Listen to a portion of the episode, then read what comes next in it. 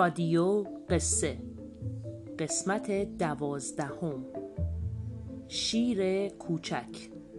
بازآفرینی شده از داستان حضرت نوح علیه السلام از کتاب قصه های خوب برای بچه های خوب اثر مهدی آزریزدی بازآفرین و قصه گو معصومه ربیعی.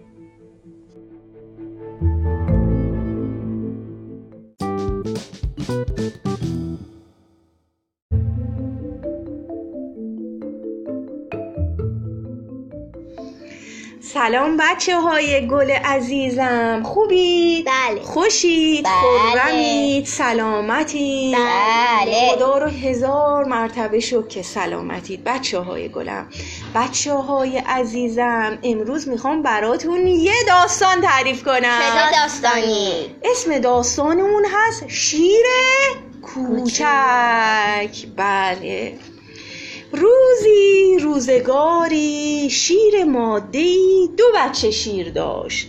یکی از بچه شیرها همیشه شیرهایی که پیرتر بودن رو مسخره می‌کرد. آه چه کار بدی. هرگز به هشدارها و نصیحتها و پندهای اونها گوش نمی کرد اهمیت نمی‌داد. وای وای وای. وای. بعضی اوقات از گله فاصله می گرفت یعنی از خونش دور می شد و شیر بچه های دیگه و حیوانات کوچکتر را اذیت می کرد چه کار بدی. و فکر می‌کرد همه چیز رو می‌دونه. این خیلی بده که آدم فکر کنه که همه چیز رو می‌دونه. شیر نر. بچه ها می‌دونی شیر نر کیه؟ سلطان جنگل. آفرین. شیر نر که سلطان جنگل بود همیشه اونو نصیحت می‌کرد و می‌گفت برای بزرگ شدن باید یاد بگیری که چگونه با دیگران برخورد کنی. تجربه به دست بیاری. یکی از تجربه اینه که قوانین داخل گله رو باید حتما رعایت کنی. وگرنه باعث میشه خودت و گله و حیوانات دیگه بچه ها به چی بخورن؟ به مشکل. آفرین. باید ما قوانین رو رعایت کنیم.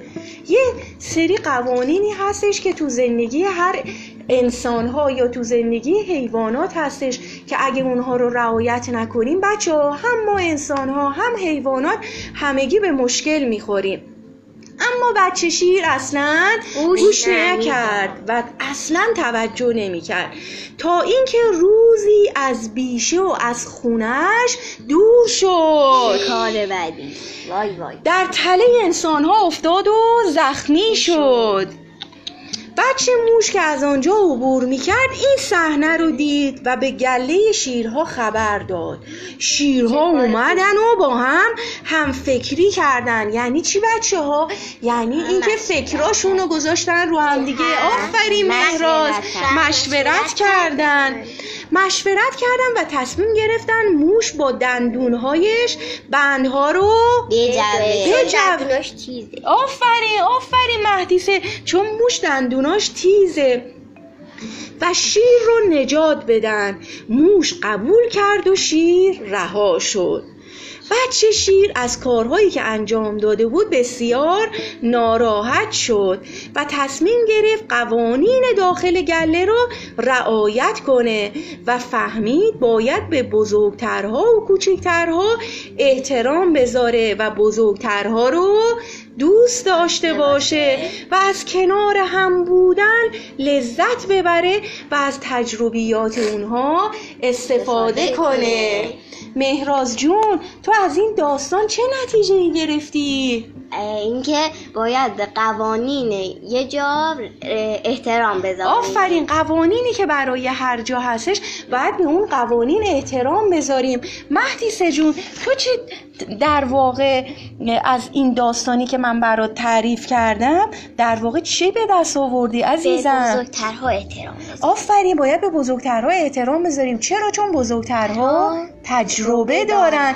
ما می‌تونیم از تجربیاتشون شون استفاده کنیم. احسن. داستانمون قشنگ بود. بله. خدا نگهدار.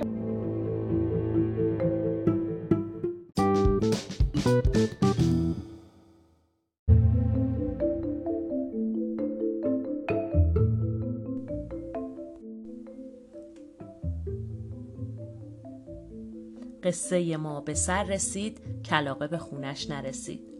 خب دوستای عزیزم از این قصه لذت بردین؟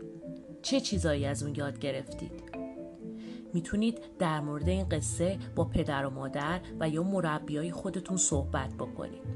همینطور می‌تونید نظراتتون رو برای ما هم ارسال کنید. ما خیلی مشتاق هستیم که نظرات شما رو بشنویم. تا قصه دیگه خدا نگهدار.